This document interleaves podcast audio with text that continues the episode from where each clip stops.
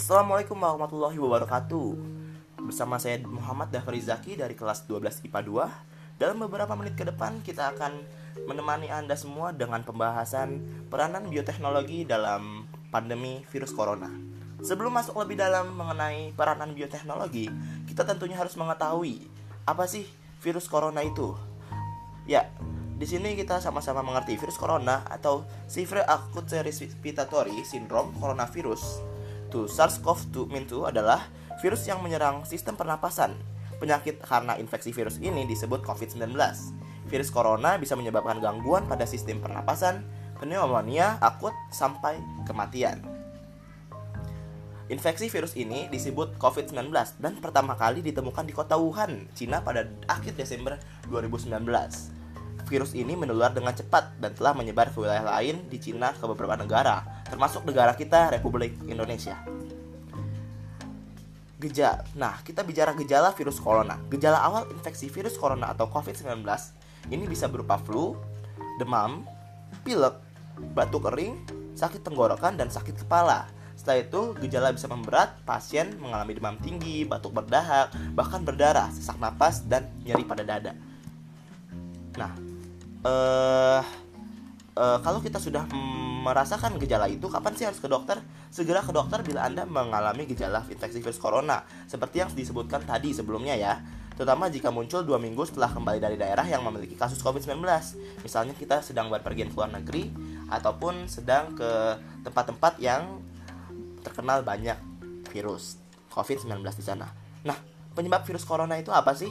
Infeksi virus corona atau COVID-19 disebabkan oleh coronavirus, yaitu kelompok virus yang menginfeksi sistem pernapasan pada sebagian besar kasus.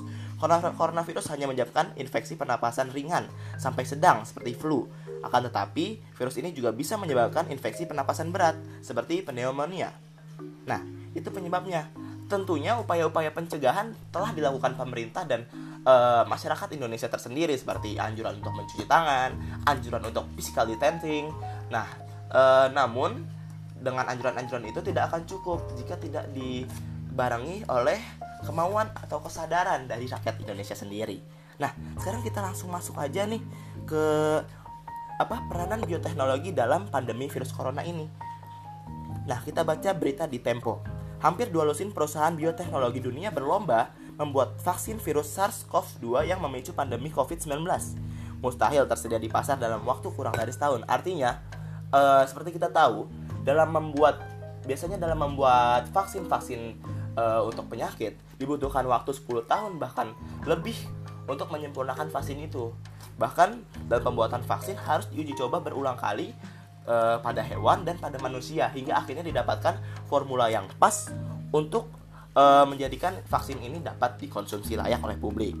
Nah, Jennifer Haller, 43 tahun, ibu dua anak dari Seattle, Amerika Serikat, sangat percaya diri dan dengan kirinya ditembus jarum suntik di markas Kaiser Permanente Washington. 16 Maret lalu, pekerja perusahaan teknologi itu menjadi relawan pertama dari 45 orang yang ikut uji klinis fase pertama yakni untuk virus SARS-CoV-2 yang bernama mRNA 1273. Artinya di sini uh, perusahaan dari Amerika ini, Washington Health Research, mengembangkan satu uh, vaksin yang bernama mRNA 1273 kepada pasien pertamanya yaitu Jennifer Haller, 43 tahun. Ibu dua anak ini menjadi relawan untuk uh, diuji coba apakah uh, vaksin ini sudah dapat bisa dikonsumsi layak oleh publik. Nah, uh, mungkin itu peranan bioteknologi. Banyak kembali seperti uh, banyak uh, uji coba uji coba massal di belahan dunia seperti Amerika telah menguji coba, Jerman, uh, Cina, semua Indonesia pun mengklaim telah menguji coba alat atau vaksin untuk menangani pandemi virus corona ini. Tentunya kita sebagai masyarakat berharap yang terbaik agar terciptanya vaksin yang benar-benar uh, dapat dikonsumsi layak oleh publik dan dapat diproduksi massal. Uh, maka dari itu kita bersama-sama mengiyakan anjuran dari pemerintah serta uh, anjuran dari WHO untuk selalu menjaga uh, social distancing ataupun menjaga tangan kita agar tetap bersih sambil menunggu bioteknologi yang dikembangkan oleh perusahaan-perusahaan di Amerika, Jerman dan Cina selesai karena bioteknologi ini sangat penting bagi penanganan kasus virus seperti ini. Ya, jadi seperti itu aja untuk kasus virus pada hal ini. Peranan bioteknologi intinya sangat penting karena berpacu dengan waktu untuk menciptakan suatu teknologi atau suatu vaksin yang dapat menyembuhkan halayak publik. Ya, uh, mungkin itu saja dari saya. Kurang lebihnya saya mohon maaf. Saya Dafar Zaki um, Indonesia tetaplah bersinergi. Saya Dafar Zaki pamit undur diri. Wassalamualaikum warahmatullahi wabarakatuh.